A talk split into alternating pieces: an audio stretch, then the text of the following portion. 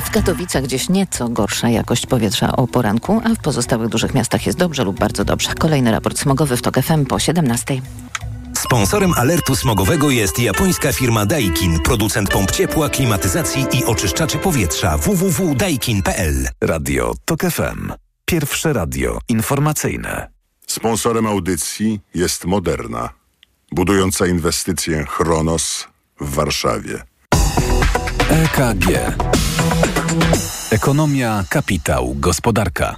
Maciej Zekrocki, dzień dobry, zapraszam na magazyn EKG, a w pierwszej części magazynu gościem jest pan Dariusz Szymczycha, wiceprezes Polsko-Ukraińskiej Izby Gospodarczej, w przeszłości minister do spraw Unii Europejskiej w Kancelarii Prezydenta Aleksandra Kwaśniewskiego. Przypominam tę przeszłość, bo ona się nam przyda do dalszej części rozmowy. Dzień dobry. Dzień dobry. Spotykamy się w ważnym dniu, Święto Niepodległości Ukrainy. Wczoraj w związku z tym dzisiejszym świętem odbyło się ważne spotkanie i zostało opublikowane ważne oświadczenie. Co to było za spotkanie i co to jest za Tak, oświadczenie? wczoraj z inicjatywy Polsko-Ukraińskiej Izby Gospodarczej i pracodawców RP w Warszawie zebrały się organizacje, które tworzą Radę Przedsiębiorczości. Dziewięć organizacji. Do siedziby pracodawców zaprosiliśmy też panią minister Jadwigę Emilewicz, która jest pełnomocnikiem rządu do spraw współpracy rozwojowej z Ukrainą. Natomiast w Kijowie, w siedzibie Związku Przedsiębiorców i Przemysłowców Ukrainy zebrały się organizacje biznesowe ukraińskie, organizacje partnerskie dla polskich organizacji. Porozmawialiśmy sobie o tym, co przed nami. Pogratulowaliśmy Ukraińcom ich ofiarności, walki, wiary w to zwycięstwo, ale mówiliśmy też o tym, jakiej pomocy mogą od nas oczekiwać. Mogą od nas oczekiwać na pewno wsparcia w odbudowie Ukrainy w bardzo wyraźnych polskich specjalnościach. My potrafimy przejmować pieniądze Unii Europejskiej, potrafimy prowadzić projekty Unii Europejskiej, potrafimy je rozliczać. To jest ważny atut. My potrafimy wspierać małą i średnią przedsiębiorczość, a bez tego Ukraina się nie podniesie. My potrafimy budować partnerstwo publiczno-prywatne, które powinno być partnerstwem uczciwym, wolnym od korupcji. Mówiliśmy też o sprawach trudnych, właśnie o tym, aby działalność gospodarcza w Ukrainie nie była związana z tak zwanymi kosztami dodatkowymi, tak aby rządy prawa były obowiązujące w życiu gospodarczym odbudowanej Ukrainy. Więc było to spotkanie trochę rocznicowe, ale bardzo praktyczne i pragmatyczne, bo ukraińscy przedsiębiorcy, przedstawiciele tych ważnych organizacji biznesowych mówili, że doceniają pomoc Polski humanitarną, pomoc y, gospodarczą i także ostatnie nowe rozwiązania. W ubiegłym tygodniu w Sejmie w drugim czytaniu przyjęte zostały zmiany w ustawie o kredytach gwarantowanych przez Skarb Państwa, chodzi o tak, tak zwaną ustawę o KUKE, dzięki czemu y, działalność gospodarcza, inwestycje w Ukrainie mogą być ubezpieczane. To będzie bardzo istotna, ważna dźwignia dla polskiego udziału w odbudowie Ukrainy. No ale poza tym e, jednak mimo wszystko też trochę świątecznym nastrojem, czy, nie wiem, zauważył pan no, pewien rodzaj entuzjazmu ze strony e, partnerów ukraińskich, jeśli chodzi o przyszłość naszej współpracy? Bo tak jak od początku wybuchu wojny na pewno było go mnóstwo, tak w ostatnich tygodniach, między innymi za sprawą tak zwanego no, problemu zbożowego, wiemy o, o co chodzi, ale też i trochę takich no, wypowiedzi przedstawicieli polskiego obozu władzy, kancelarii prezydenta o tym, że Ukraina jest trochę jakby za mało wdzięczna, jeśli chodzi o polską pomoc. No, była potem cała seria wypowiedzi również ważnych polityków ukraińskich z premierem, prezydentem włącznie, którzy przestrzegali, żeby no, nie, nie, nie tworzyć, czy nie psuć tego wszystkiego dobrego, co się w ostatnim półtora roku y, y, wydarzyło. To się odczuwa, ten zgrzyt jakoś w tych rozmowach, czy nie? W naszych rozmowach między organizacjami biznesowymi tego nie czujemy. E, oni wiedzą, że polityka to polityka. E, my, jako polscy przedsiębiorcy, my, jako środowisko polskich organizacji zaangażowanych w tworzenie relacji gospodarczych z Ukrainą, bardzo prosimy, aby było w tym mniej emocji, mniej gry wyborczej, a więcej pragmatyzmu, więcej podejścia europejskiego i rynkowego. Ponieważ y, konkurencja współpraca gospodarcza, wymiana towarowa jest elementem normalnej, wolnorynkowej gospodarki, o którą, do której w Polsce dążyliśmy przez lata i której jesteśmy dzisiaj beneficjentami. Więc nie można się dziwić, y, że nagle w Polsce wyrastają jacyś konkurenci. Trzeba szukać rozwiązań pragmatycznych, przyszłościowych, niekonfliktowych w perspektywie jakiejś wejścia Ukrainy do Unii Europejskiej, no to oczywiście polscy rolnicy staną przed podobnym bólem głowy, przed jakim stanęli yy, yy, rolnicy Niemiec, Francji, Włoch. Którzy się obawiali, że Obawiali produkty się polskich polskiego- rolników polskiego farmera. ich zaleją. Tak. I teraz trzeba się częściowo tak. zresztą stało. I teraz trzeba pomyśleć, jak ten proces, bo to będzie proces przecież wchodzenia, to nie będzie jeden moment wchodzenia Ukrainy, przygotowania Ukrainy do akcesji w Unii Europejskiej, zharmonizować z interesami starej Unii Europejskiej, w tym z interesami polskich producentów rolnych. Organizacje, które wczoraj się zebrały, zadeklarowały taką gotowość stworzenia platformy, a potem mechanizmu uzgadniania tych interesów, bo przecież mechanizmem uzgadniania interesów mogą być joint venture polsko-ukraińskie. Mo, e, tym mechanizmem może być pomoc Polski w sprzedaży ukraińskiego zboża na rynki krajów, e, gdzie tego brakuje.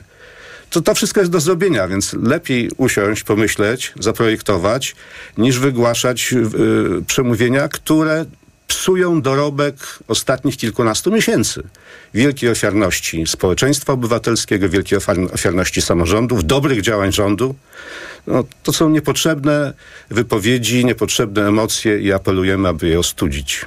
No tylko do tych wątków typowo gospodarczych, jak chociażby kwestia dużej obecności produktów rolnych ukraińskich y, na naszym rynku, y, jak wiemy, nieco powstrzymanym przez y, specjalne porozumienie, które wynegocjowane zostało we współpracy z Komisją Europejską dla pięciu państw granicznych, ale to porozumienie wygasa 15 września.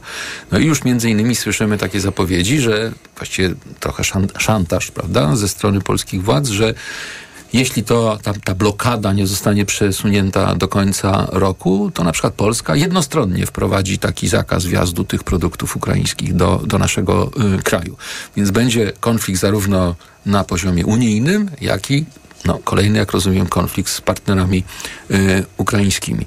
Y, ale to jest jeden aspekt, ale jest jeszcze drugi. Mieliśmy okrągłą rocznicę rzezi wołyńskiej i przy tej okazji również pojawiło się bardzo wiele ostrych wypowiedzi pod adresem naszych partnerów. Nie zawsze dominował pogląd, który wydaje mi się na tę chwilę jest właściwy.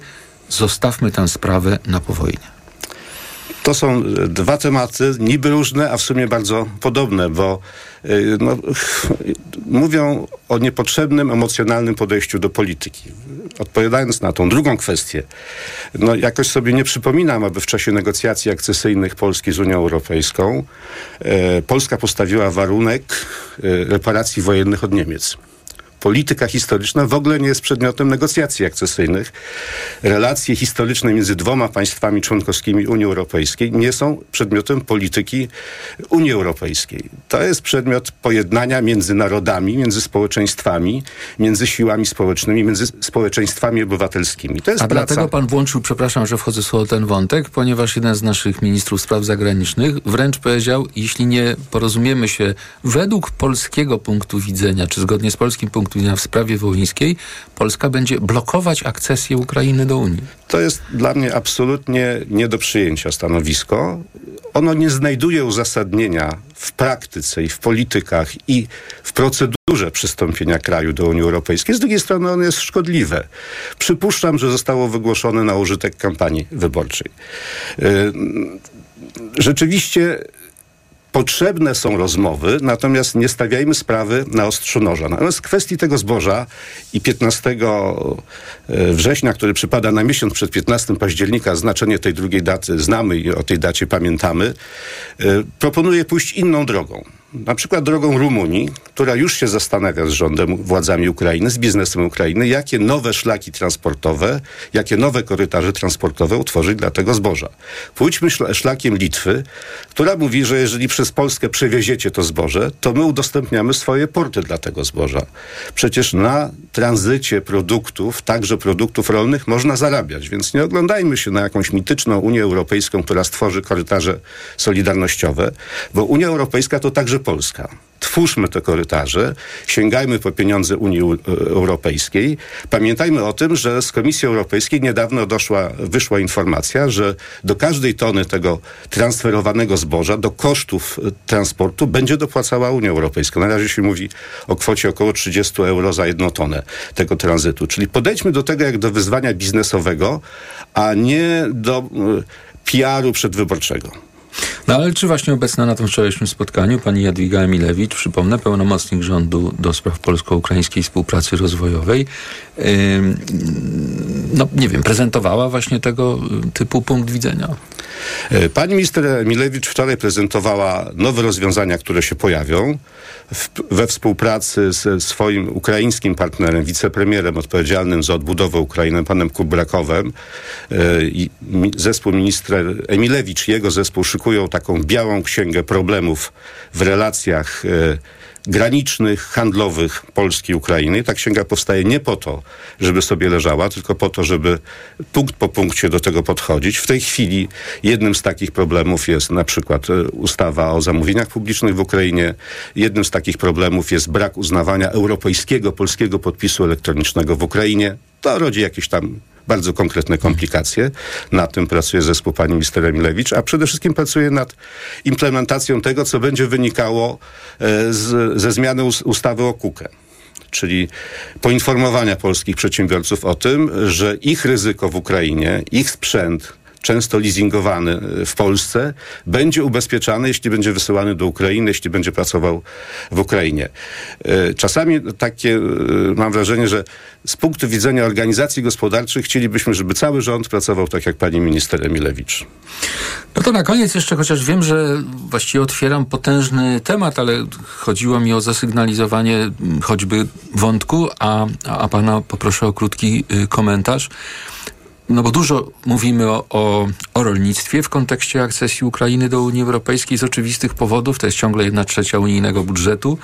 Przypominamy, że to mm, w Ukrainie jest 30% światowych zasobów czarnoziemów. Wiemy, jaki jest potencjał w tej, e, w tej branży e, tego państwa. Ale przecież wejście Ukrainy do Unii to też polityka spójności, której Polska jest ciągle największym beneficjentem. Czy czy najwyższy czas jest, aby za, za, zacząć rozmawiać, tak, chcemy, żeby Ukraina była w Unii, ale wtedy my będziemy płatnikiem netto, a pieniądze z Funduszy Spójności w największym stopniu właśnie pójdą do tego kraju. Zapewne trzeba nam więcej realizmu w tych deklaracjach politycznych. Na pewno trzeba nam takiego prognozowania, jak ta Unia się zmieni, bo my ciągle podchodzimy w Polsce do tej Unii, y, jaka ona była w 2004 roku. Polska, biedna Polska przychodzi i czerpie pełnymi garściami, ro, swoim rozumem, talentami polskich przedsiębiorców i samorządowców kasę z Unii Europejskiej. To się będzie powoli kończyło, bo po to jest Unia, żeby wyrównywać e, standardy, warunki funkcjonowania i my jesteśmy coraz bardziej zasobni. Dlaczego w pewnym momencie podzieliliśmy polskie regiony troszeczkę w inny sposób? No, po to, żeby e, nie wypaść e, z dotacji z Funduszu Spójności w paru regionach. Więc e, na pewno takie myślenie strategiczne strategiczne jest e, potrzebne, ale pamiętajmy, że tak jak dzisiaj e, wielu polityków mówi, że Niemcy skorzystały na akcesji Polski do Unii Europejskiej, tak my możemy za 10 lat mówić, że Polska skorzystała na akcesji Ukrainy do Unii Europejskiej. Warto o tym pamiętać, a mówił o tym pan Dariusz Szymczycha, wiceprezes Polsko-Ukraińskiej Izby Gospodarczej, e, w przeszłości minister do spraw Unii Europejskiej w Kancelarii Prezydenta Aleksandra Kwaśniewskiego. Dziękuję za rozmowę. Dziękuję bardzo. I zapraszam teraz na informacje w TOK FM. EKG. Ekonomia, kapitał, gospodarka. Sponsorem audycji była Moderna, budująca inwestycję Chronos w Warszawie. Od światowych rynków. O Twój portfel. Raport gospodarczy. Mówimy o pieniądzach. Twoich pieniądzach. Słuchaj od wtorku do piątku po 14.40.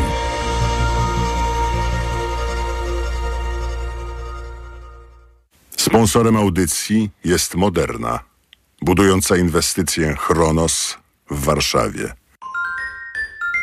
Reklama. Let's go! Wielka wyprzedaż w Mediamarkt! Zaczynamy!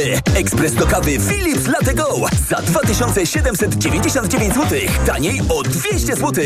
Najniższa cena z 30 dni przed obniżką to 2999 zł. Mediamarkt. Problemy ze snem dotykają coraz więcej osób, dlatego warto umieć sobie z nimi radzić. Zawarta w suplemencie diety Positivum Sen melatonina ułatwia szybsze zasypianie, a wyciąg z szyszek chmielu pomaga zachować spokojny sen. Positivum Sen. Polecam. Ewa Gawryluk. Aflofarm. Już teraz w Lidlu promocja na powrót do szkoły. Kupując artykuły szkolne, ubrania i obuwie dziecięce zyskasz, bo w Lidlu im więcej kupujesz, tym więcej zyskujesz. To proste. Jeśli wydasz 60 zł, otrzymasz 20 zł rabatu. A jeśli wydasz 100 zł, otrzymasz aż 40 zł rabatu. Co za okazja! Akcja trwa tylko do 27 sierpnia. Nie zwlekaj. Rabat się nie kumuluje i jest przyznawany na jednorazowy zakup. Szczegóły dostępne w regulaminie na www.lidl.pl. Wyprawkę szkolną kupuję w Lidlu.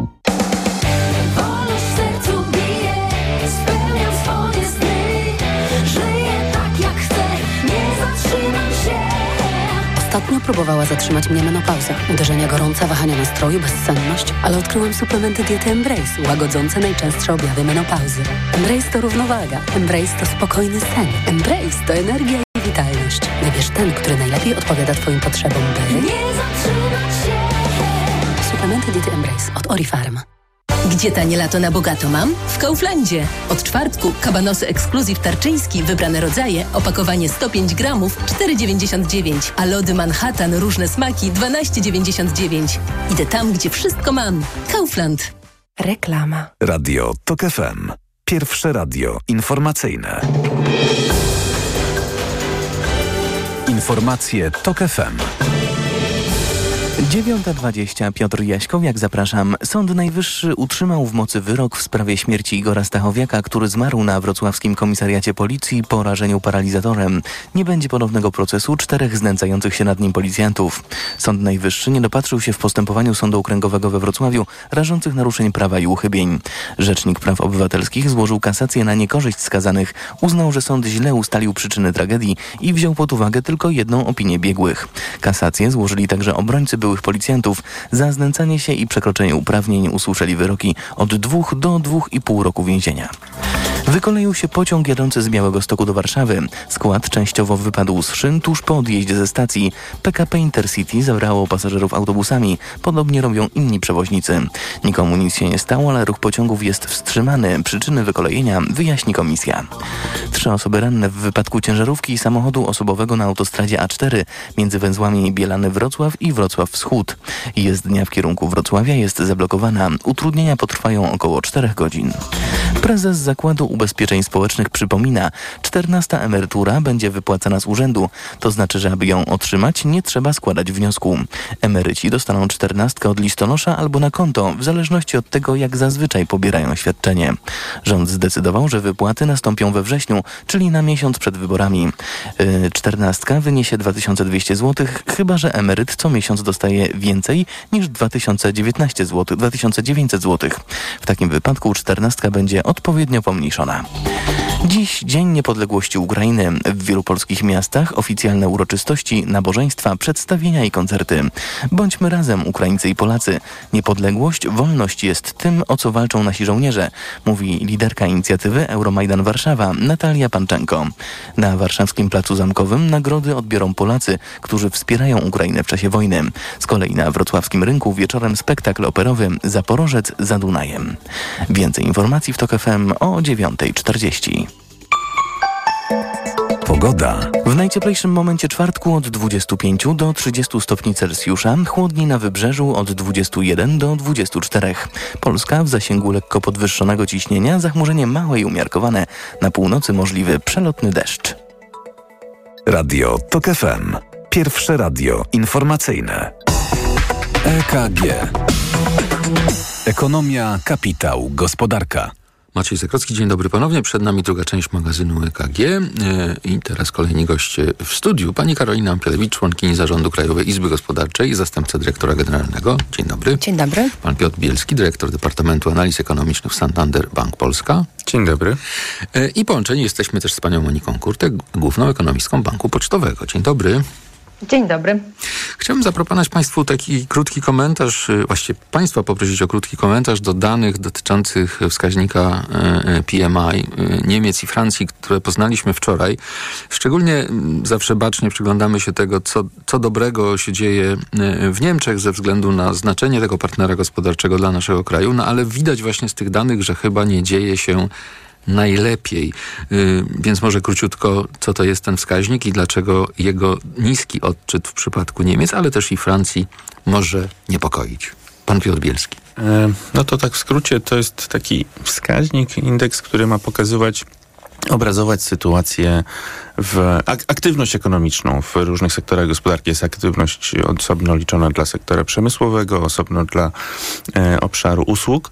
No i te wskaźniki e, im niżej są, tym, tym, tym gorzej, dla tej, tym wskazują na niższą aktywność. Jest tak, taka magiczna granica 50 punktów, która ma rozgraniczać strefę rozwoju od strefy kurczenia się tej aktywności. No i właśnie w Niemczech od razu dodam, w lipcu ten wskaźnik wyniósł w sektorze przemysłowym 38,8, a więc sporo poniżej 50, a w sektorze usług 47,3. Dokładnie tak. Niestety one wyglądają w ostatnich miesiącach dramatycznie, żeby nawet nie używać mocniejszego słowa, naprawdę dramatycznie dla Niemiec w szczególności i sugerują, że ta aktywność ekonomiczna się kurczy i to w dość szybkim tempie.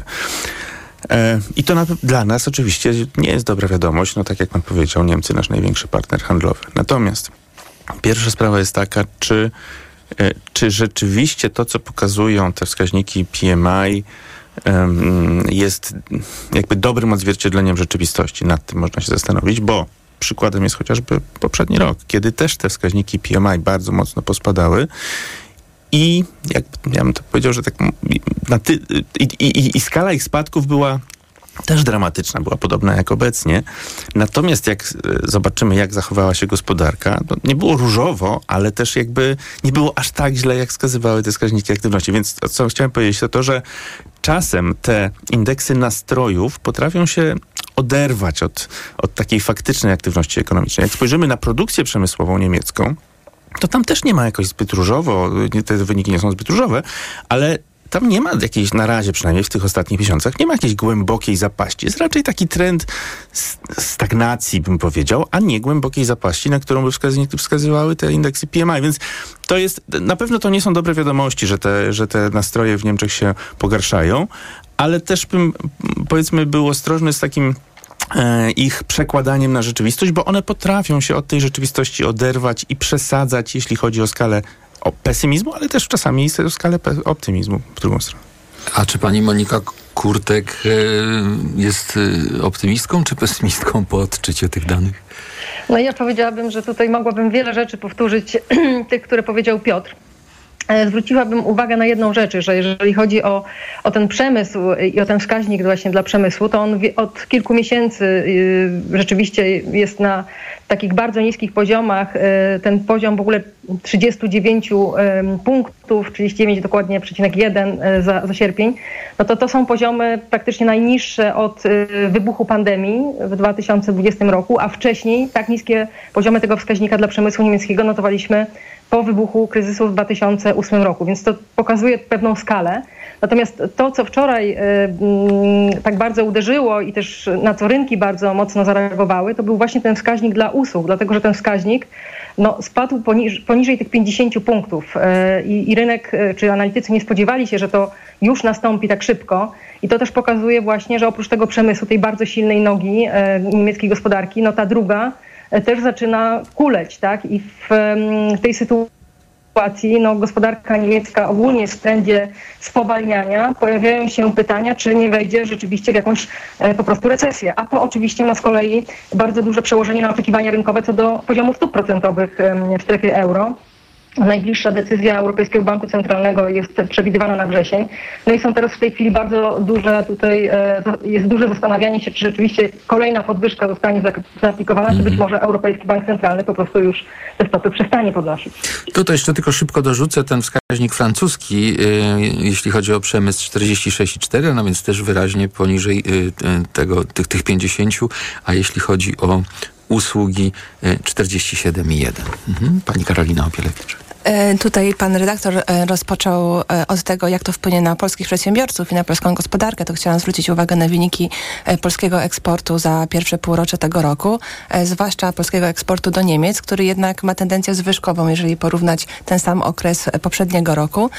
Czyli widać, że tutaj mimo tych wskaźników obniżających się z, miesiana, z miesiąca na miesiąc, polscy przedsiębiorcy dają sobie jeszcze radę w miarę No, oczywiście można by oczekiwać znacznie lepszych wyników, prawda, w tym eksporcie. Tutaj ja pan, bym- e, pan ja e, Tomasz się uśmiecha. No natomiast ta, ta, ta, ta, ta, ta, ta tendencja nie jest aż taka, aż taka krytyczna, powiedziałabym. To ja bym taki Pan właśnie Bielski. dorzucił tutaj takie drobne ale, bo, bo ten wzrost rzeczywiście był wzrost eksportu, tylko pamiętajmy, że to jest rok, czy tam ostatnie dwa lata, rok bardzo wysokiej inflacji. I jak ceny rosną w dwucyfrowym tempie, no to trudno, żeby nie rosły też obroty, czy obroty firm, czy obroty eksportu.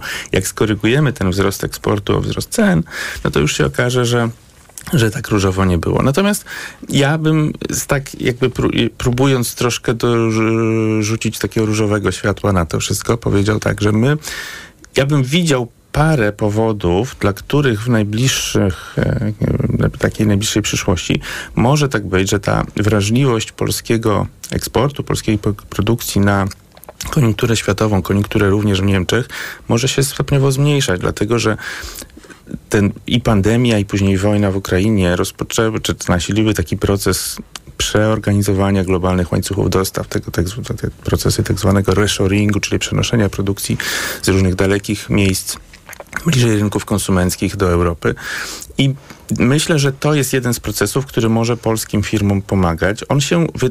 no nie ma na razie bardzo dobrych danych na ten temat, ale jakieś takie anegdotyczne przykłady już widzimy, że to trochę się zaczęło dziać i może tak być, że ten proces, gdzie Polska jest jednak miejscem, w którym może z tego skorzystać, jako to właśnie ten, to, destynacja, do której może się ta produkcja przenosić, może powodować, że w najbliższych latach kilku odporność, jakby ta wrażliwość polskiego przemysłu i eksportu na dekoniunkturę na rynkach zachodniej Europy troszkę będzie słabsza, bo, bo nawet jak tam będzie ta dekoniunktura, to nam będzie szkodzić, ale z drugiej strony będzie nam pomagać to, że przenoszą, duże koncerny przenoszą produkcję do, na przykład na, nasze, na nasz rynek, tą, którą robiły sobie kiedyś gdzieś tam daleko w Azji na przykład. Nadal dysponujemy bowiem odrobinę tańszą siłą roboczą, a nadal bardzo dobrą jakością wytwarzanych produktów, więc tutaj faktycznie szanse dla polskich firm e, są bardzo duże. To tym optymistycznym akcentem wątek ten zakończymy, natomiast y, no, zostało nam 5 minut, więc chciałbym y, też Państwa poprosić o krótki komentarz do informacji, którą dzisiaj publikuję na pierwszej stronie Rzeczpospolita. Ona, ona ma też związek przecież z gorącą kampanią referendalną i jednym y, z pytań. Otóż y, y, Rzeczpospolita pisze, że firma UCE Research na zlecenie Business Insi- Insider Polska zapytała Polaków, czy byliby skłonni pracować o rok dłużej w za podniesienie wysokości emerytury o 400 zł. No, czyli kobiety ten wiek emerytalny miałyby 61, mężczyźni 66. I odpowiedzi są takie. 59% ankietowanych popiera takie rozwiązanie.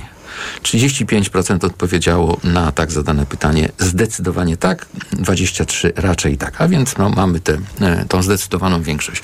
No i teraz e, ja- jaki jest wniosek? Wniosek jest taki, że chyba potrzebna jest nam edukacja, dlatego że wystarczy, że ktoś będzie pracował rok dłużej, bez zmian e, e, ustawowych, to nawet może więcej niż te 400 zł będzie miał wyższe to, to świadczenie. I, i, I to jest nieprawdopodobne, jak trudno ten prosty komunikat, że pracujesz dłużej, masz wyższe świadczenie, się przebija, a tak wiele emocji e, budzi, łącznie właśnie z tym, że znalazło się w pytaniu referendalnym kwestia choćby podniesienia wieku emerytalnego rok.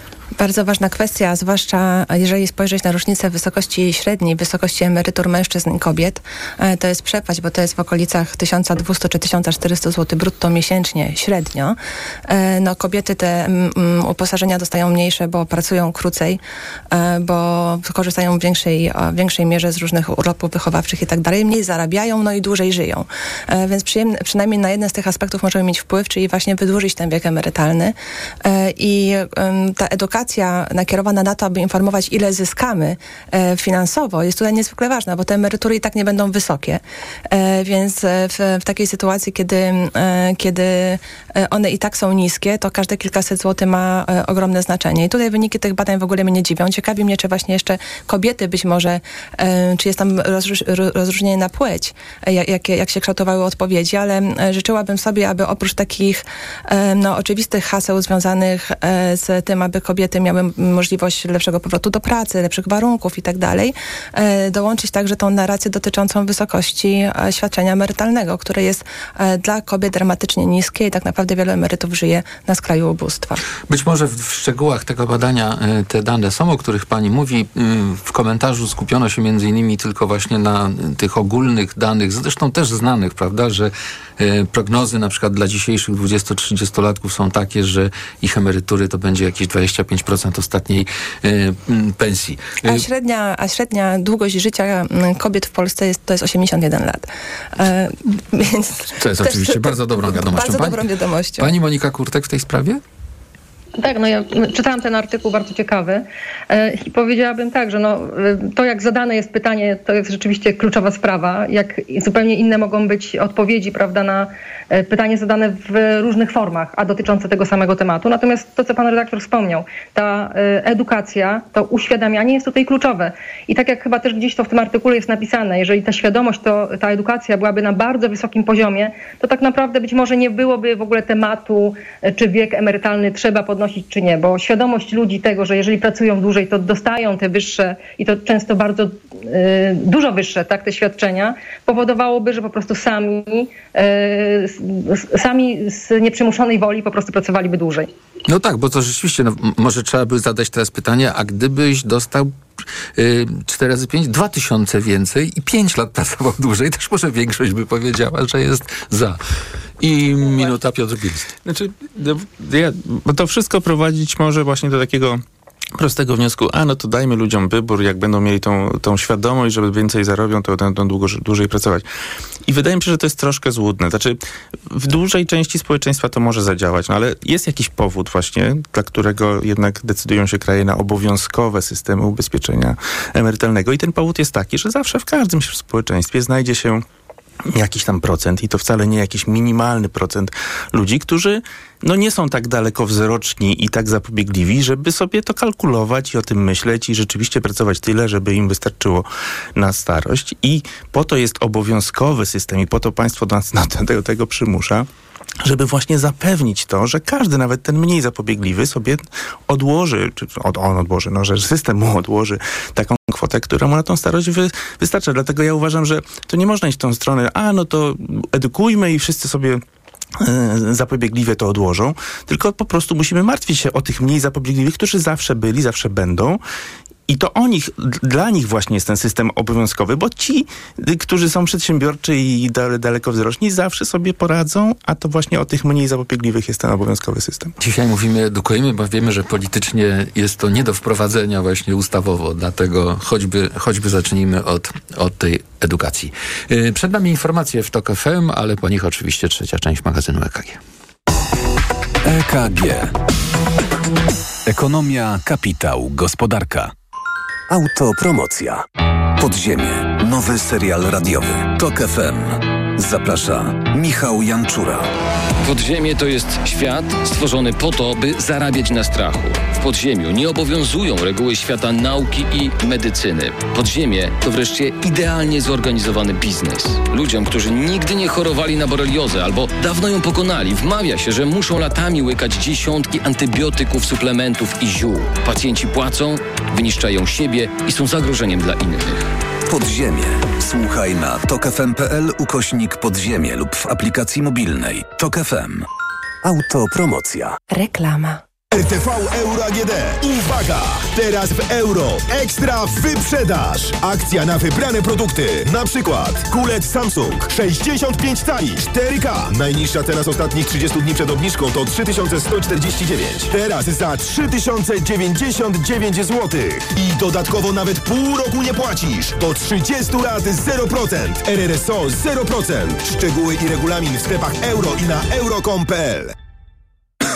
Kaszel palacza? Ja? Adam, przecież już nie palę. Kaszel palacza pozostaje po rzuceniu palenia. Dlatego zastosuj Detusan. Ale ja już brałem coś na kaszel. Detusan działa inaczej. To specjalistyczny produkt, który powstrzymuje odruch kaszlu i chroni błonę śluzową podrażnioną przez papierosy. To prawda, teraz już nie kaszlę. Detusan. Uwolnij się od kaszlu palacza. To jest wyrób medyczny. Używaj go zgodnie z instrukcją używania lub etykietą. Łagodzenie kaszlu i chrypki, nawilżanie i ochrona błony śluzowej gardła Aflofarm. Ale nie szkodzi zdrowiu. W przypadku dolegliwości ze strony układu oddechowego zalecana jest diagnostyka w celu ustalenia przyczyn. Mega okazje w Media Expert. Smartfony, laptopy do nauki i pracy, telewizory smart, ekspresy automatyczne, energooszczędne zmywarki i lodówki w super niskich cenach.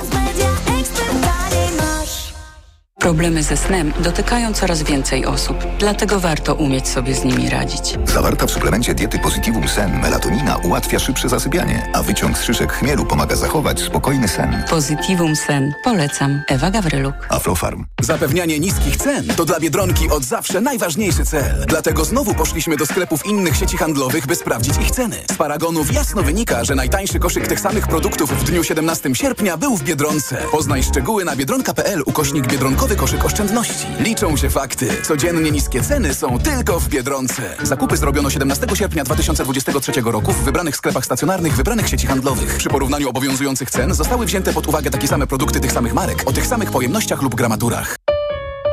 Ale ty schudłaś. Nie zgadniesz dzięki czemu. Zmieniłam preparat magnezu. Na magiczny magnes? Na Neomax Slim. Neomax Slim to suplement diety, który dostarcza magnez, a do tego dzięki nasionom kolanitida wspomaga odchudzanie. Skoro i tak bierzesz magnez, wybierz Neomax Slim. I przy okazji zadbaj o smukłą sylwetkę. Tak zrobię. Tobie także przyda się zdrowa dawka magnezu. Neomax Slim. Więcej niż magnez. Aflofarm. A w Castoramie Totalne! Szaleństwo tylko przez 6 dni, bo u nas dostaniesz cztery farby białe lub kolorowe, W tym z mieszalnika. a zapłacisz tylko za trzy. Ale akcja! 4 za 3 w Castoramie. Promocja potrwa tylko do poniedziałku. Szczegóły w regulaminie w sklepach i na castorama.pl. Ale schudłaś. Stosuję tabletki na wątrobę Hepa Slimin. Wątroba spisuje się wspaniale. Hepa Slimin wspomaga też utrzymanie smukłej sylwetki. To tylko dodatek. To ja też będę brać Hepa Slimin. Suplement diety Hepa Slimin w trosce o wątrobę i smukłą sylwetkę. Mate pomaga w utrzymaniu prawidłowej masy ciała, a hojna wspiera funkcjonowanie wątroby. Aflofarm. Reklama. Radio TOK FM. Pierwsze radio informacyjne. Informacje TOK FM. 9.40 Piotr Jaśkowiak, zapraszam. Cztery osoby zmarły, ponad 70 się zakaziło. W Rzeszowie ponownie zebrał się sztab kryzysowy w sprawie legionelli, która rozprzestrzeniła się na Podkarpaciu. Choroba przypomina zapalenie dróg oddechowych, mówi profesor Joanna Zajkowska z Uniwersytetu Medycznego w Białymstoku. Jeżeli mamy podejrzenie, że może być to legionelloza, wykonuje się badania, które nie są niestety łatwo dostępne, ale jest taka metoda, szukamy antygenów w moczu i włączamy antybiotykoterapię. Ten temat wróci w informacjach TOK O 10. Chleb drożeje coraz bardziej, pisze dzisiaj Rzeczpospolita. Ceny osiągnęły szczyt wiosną, potem wydawało się, że sytuacja się uspokoi, ale mimo rządowej tarczy dla producentów pieczywo znowu kosztuje coraz więcej i wszystko wskazuje na podwyżki w następnych miesiącach. Ceny rosną, mimo że rząd 1 kwietnia zamroził ceny gazu dla piekarni i cukierni. Niezależnie od tego rosną jednak koszty pracy i transportu. Ruch Bielszowice kopalni Ruda w Rudzie Śląskiej wznowił pracę po wielogodzinnej przerwie spowodowanej protestem Greenpeace'u. Działacze wspięli się na wieżę szybu i wywiesili na niej transparenty. Greenpeace protestował przeciwko wylewaniu do Odry zanieczyszczonej wody z kopalni. Polska Grupa Górnicza uznała działania aktywistów za bezprawne i nie ma sobie nic do, nic do zarzucenia w sprawie zasolenia rzeki. Właśnie zasolenie było najbardziej prawdopodobną przyczyną zakwitu złotych alg, która doprowadziła do katastrofy ekologicznej na Odrze w zeszłym roku. Południowo-koreańska policja zatrzymała kilkunastu demonstrantów, którzy usiłowali wedrzeć się do ambasady Japonii Japonii w Seulu. Protestowali przeciwko spuszczaniu do oceanu radioaktywnej wody z uszkodzonej przed laty elektrowni atomowej w Fukushimie. Władze w Tokio zapewniają, że to bezpieczne. Międzynarodowy Zespół Naukowców po raz pierwszy sekwencjonował chromosom Y, to znaczy w pełni opisał zawarty w nim kod genetyczny. Oznacza to nowe, kluczowe informacje na temat rozwoju płciowego, płodności i różnych chorób genetycznych, w tym nowotworów. Chodzi o chromosom występujący wyłącznie u mężczyzn, którzy mają zestaw XY, podczas gdy kobiety XX. Badacze m.in. dokładnie przeanalizowali geny regulujące działanie plemników i odkryli dodatkowych 41 genów. Więcej informacji w TOK FM o 10. Pogoda. 24 stopnie Celsjusza dzisiaj w Gdańsku, 25 w Białymstoku, 27 w Kielcach i Poznaniu, w Łodzi, Warszawie, Wrocławiu i Krakowie 28, a w Rzeszowie 29 stopni. Zachmurzenie będzie małe i umiarkowane, na północy przelotnie popada. Radio TOK FM. Pierwsze radio informacyjne. Sponsorem audycji jest Moderna, budująca inwestycję Chronos w Warszawie. EKG. Ekonomia, kapitał, gospodarka. Maciej Zakrowski, dzień dobry ponownie. Przed nami trzecia część magazynu EKG. Przypominam, że w studiu są pani Karolina Obielewicz, członkini Zarządu Krajowej Izby Gospodarczej, zastępca dyrektora generalnego, e, pan Piotr Bielski, dyrektor Departamentu Analiz Ekonomicznych w Santander Bank Polska, a połączeni jesteśmy też z panią Moniką Kurtek, główną ekonomistką Banku Pocztowego. Trzecia część to, mm, czy w trzeciej części magazynu KG e, ważnym elementem są zdziwienia i to jest państwa e, domena i na pewno e, ten punkt się pojawi. Ale ja chciałem no, zaproponować coś, co to też wydaje mi się, że jest swego rodzaju zdziwieniem, przynajmniej moim. Chodzi o to, że parlamentarzyści zapytali E, Ministerstwo Klimatu i Środowiska, co jest z taką decyzją premiera e, Mateusza Morawieckiego z połowy 2022 roku, e, kiedy to on, no, można powiedzieć, nakazał spółce PGE Paliwa kupić 3 miliony ton węgla.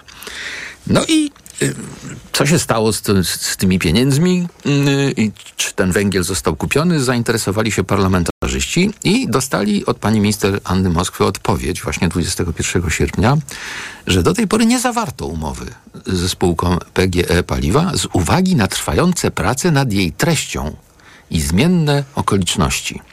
No i pani minister zapewniła, że stadium prac nad treścią umowy znajduje się na zaawansowanym końcowym etapie. No i właśnie w największym skrócie można by powiedzieć, że to jest pierwsze zdziwienie, że to tak długo trwa i że polecenie pana premiera nie spotkało się do tej pory z realizacją. Ale jednocześnie tej informacji, właściwie tego samego dnia znalazłem informację, czyli 21 sierpnia, że oto w Polsce rosną zapasy węgla i kopalnie mają problemy ze sprzedażą swojego surowca. Y, Agencja Rozwoju Przemysłu podaje informacje o milionach ton niesprzedanego y, węgla.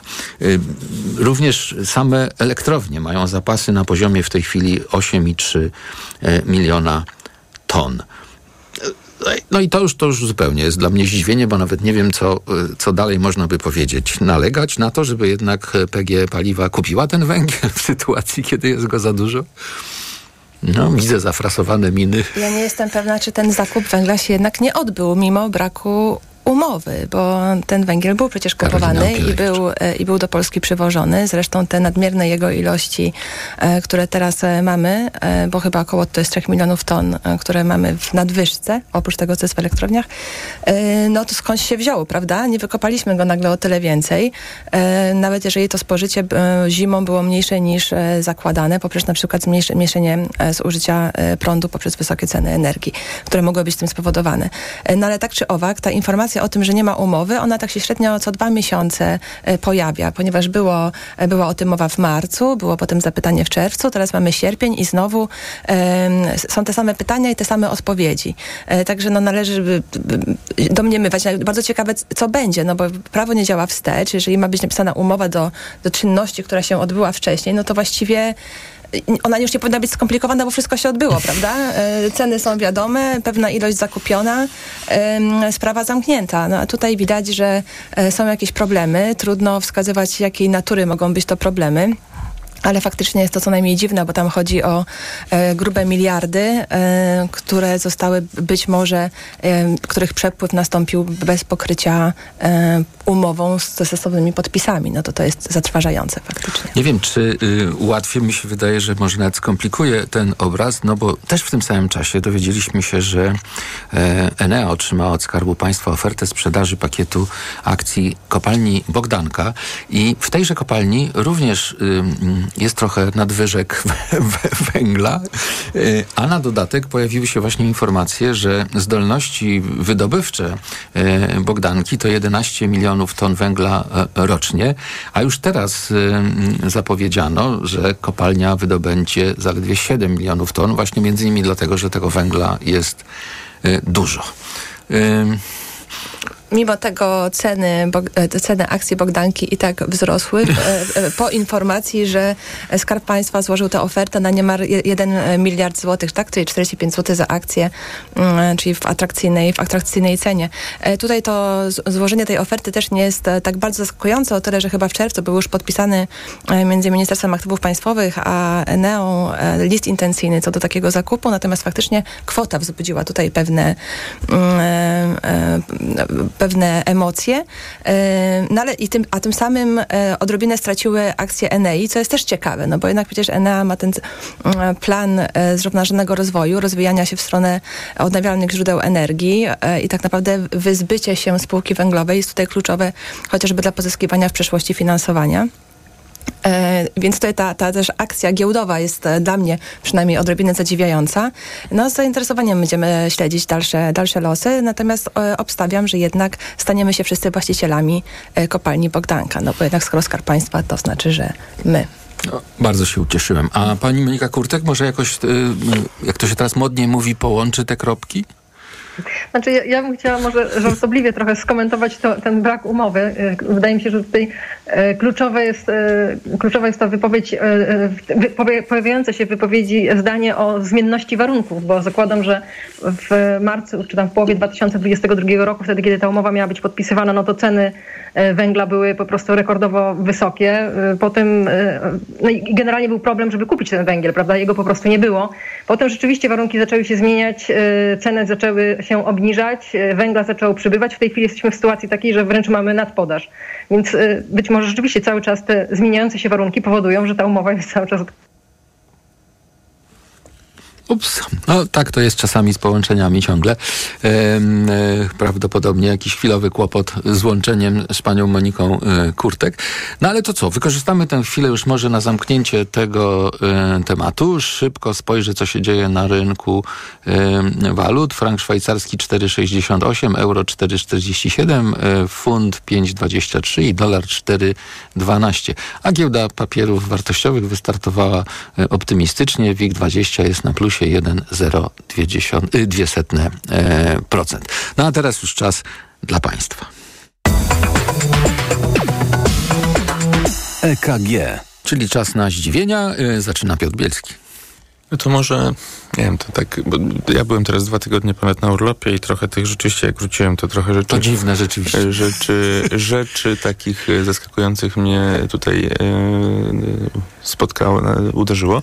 Ale może tak, jak już tutaj ten wątek węglowy przed chwilą był poruszany, to troszkę, troszeczkę zahaczający o to, e, o, o to kwestię, bo nagle się dowiedziałem, że właśnie e, w ustawie, która właśnie miała dotyczyć tego powołania tego, te, te, tej instytucji NABE, czyli właśnie tej, która miała pomóc firmom pozbywać się tych aktywów węglowych, więc nagle z NABE, czyli Narodowa się... Agencja mhm. Bezpieczeństwa Energetycznego. Tak, nagle w tej właśnie ustawie pojawiła się zmiana, która wstecznie obniżyć ma ceny energii i to, i to kolejna jakaś taka inicjatywa.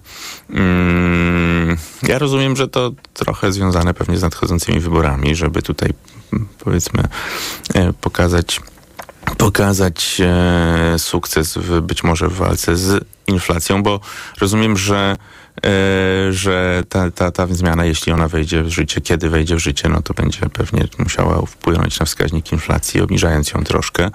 Pytanie jeszcze, jak to będzie, e, jak to dokładnie się odbędzie, to pewnie jest spory, spory taki trudny orzek do zgryzienia dla Urzędu Statystycznego, jak wprowadzić e, do, do wskaźników inflacji obniżkę cen, która będzie ma działać wstecz. To, to nie wiem, czy taki był wcześniej przypadek przećwiczony. I dla nas też oczywiście to jest komplikacja, bo my musimy jakoś brać to pod uwagę przy przewidywaniu wskaźników inflacji w najbliższych miesiącach.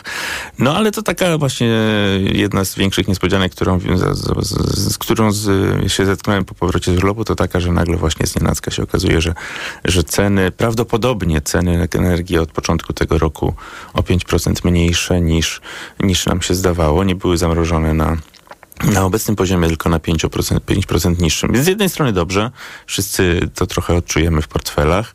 Z drugiej strony, jak mówię, trochę komplikacji, bo sami chyba nie do końca jeszcze wiemy w 100% jak to zostanie odzwierciedlone we wskaźnika inflacji. Ale druga strona tego medalu jest taka, że coś tak czuję, że jakby to, to ta, ta, ten niższy przez, niższy przez, ten, e, przez to wskaźnik inflacji e, w tym roku, przez te najbliższe ostatnie miesiące tego roku e, będzie, odbędzie się kosztem troszeczkę troszeczkę wyższego w związku z tym wskaźnika inflacji w przyszłym roku. O, chyba, że to 5% obniżenie cen energii zostanie na przyszły rok przedłużone, ale jeśli nie, no to w przyszłym roku trochę te, te ceny będą wyższe e, Jest z nami już pani Monika Kurtek ponownie. E, Jestem. Pani zdziwienie. Tak, no to ja mam takie zdziwienie. Mam nadzieję, że Państwo mnie teraz słyszą już dobrze. Mm -hmm. Ja mam takie zdziwienie, które w zasadzie zdziwieniem chyba być nie powinno. Przeczytałam mianowicie wczoraj e, na temat dużego zatoru, jaki mamy w tej chwili na kanale panamskim.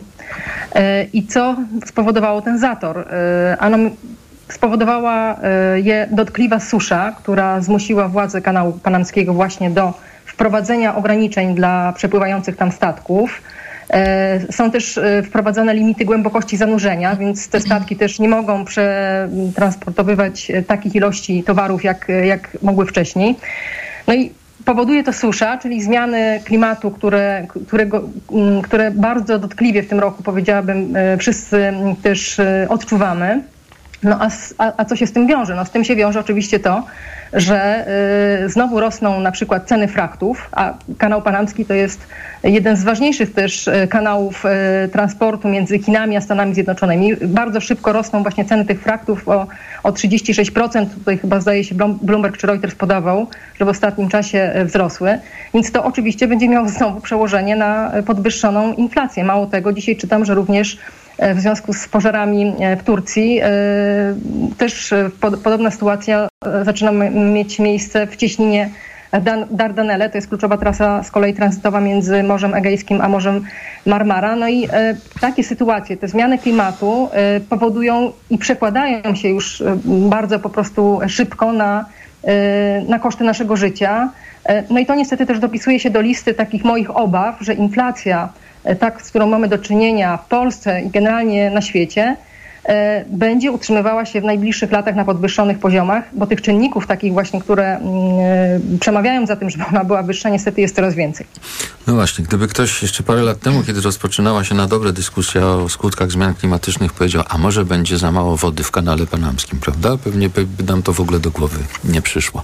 Karolina Opielewicz. To ja trochę połączę e, tę kropkę węglową z klimatyczną i z pewną, znaczy wi wiadomo nie od dziś, że różne kryzysy E, wojny, e, konflikty generują wzrost innowacji i pobudzają now, produkcję nowych technologii, ale jednak z pewną dozą zdziwienia przyjęłam informację, że administracja Joe Bidena e, przeznacza 3,5 miliarda dolarów na dofinansowanie budowy takich instalacji mających za zadanie pochłanianie dwutlenku węgla z powietrza, jego absorpcję. I o tyle z takim zdziwieniem, bo jest, to jest dyskusyjne, są, są, jest efektywność tego typu instalacji, ponieważ największa, która w tej chwili działa na Islandii pochłania zaledwie 4000 ton dwutlenku węgla e, rocznie, przy wspomnę 40 miliardach ton, e, które my produkujemy jako, e, jako ludzkość rocznie, więc bardzo mało, ale drugie moje zdziwienie dotyczyło tego, że jak się wgłębiłam, to okazało się, że jedna z tych instalacji ma mieć skuteczność pochłaniania 30 milionów ton dwutlenku węgla rocznie, czyli też niezwykłe to jest, jak ta technologia w przeciągu zaledwie kilku lat e, jednak swoją efektywność zwiększa, prawda? I jak dużo pracy zostało wykonanej ku temu, żeby, e, żeby e, takie w ogóle instalacje opłacało się montować. Więc jest to niezwykle ciekawe i z dużym zainteresowaniem będę śledzić rozwój tego, bo faktycznie jest też część ekspertów, która wskazuje, że nie tylko zalesianie, dolesianie i utrzymywanie infrastruktury leśnej jako absorpcja dwutlenku węgla, ale także takie rozwiązania technologiczne powinniśmy wdrażać. E, no i tutaj skoro tak duże pieniądze są w to inwestowane, to znaczy, że faktycznie być może jest to jakiś sposób na, e, na absorpcję tego, tego dwutlenku z atmosfery.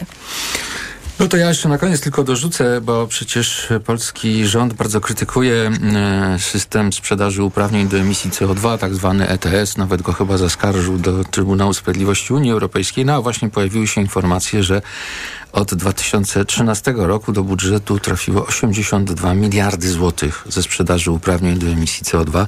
One oczywiście powinny służyć na modernizację energetyki, ale jak wiemy, tutaj poda, podano taką informację, 23 miliardy wydano na dopłaty, świadczenia socjalne i tak dalej. To jeszcze jedna kropka do tego, no tak. do tego y, pani y, przykładu. Bardzo y, dziękuję za udział w dzisiejszym magazynie EKG. Byli z nami, przypomnę, pan Piotr Bielski, dyrektor Departamentu Analiz Ekonomicznych w Santander Bank Polska. Dziękuję, Dziękuję bardzo. bardzo. Pani Karolina Opielewicz, członkini Zarządu Krajowej Izby Gospodarczej, zastępca dyrektora generalnego. Dziękuję. Dziękuję. Pani Monika Kurtek, główna ekonomistka Banku Pocztowego. Dziękuję bardzo. Dziękuję i miłego dnia. Miłego dnia. Podziękowania też dla Natalii Banaczek, wydawczyni Liwii Brądzyńskiej, która audycję realizowała. Za chwilę informacje po nich Cezary Łasiczka i jego audycja Off Czarek. A ja się słyszę z Państwem jeszcze dzisiaj, zaraz po 23. EKG.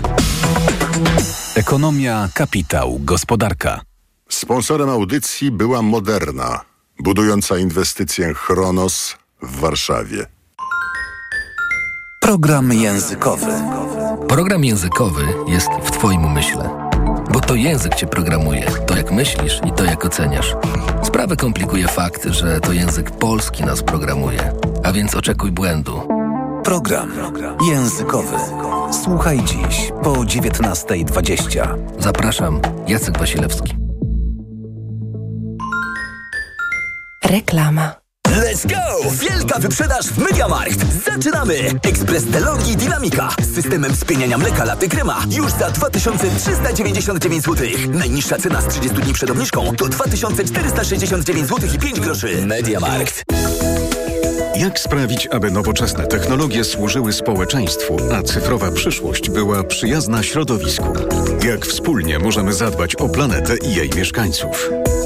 Porozmawiamy o tym w nowym cyklu przygotowanym z firmą T-Mobile. Słuchaj już w czwartek po godzinie 16 w TOK FM. Kandydujesz w wyborach? W Print Media 24 od ponad 15 lat skutecznie pomagamy w przygotowaniach do kampanii wyborczej. Gwarantujemy profesjonalną obsługę, szeroki wachlarz usług i jak zawsze atrakcyjne ceny. Banery już od 12 zł 90 groszy, ulotki od 2 groszy. Nie zwlekaj. Nasz zespół czeka na kontakt. www.printmedia24.pl ukośnik wybory. W Warszawie ulica Nowowiejska 5 i Rogalskiego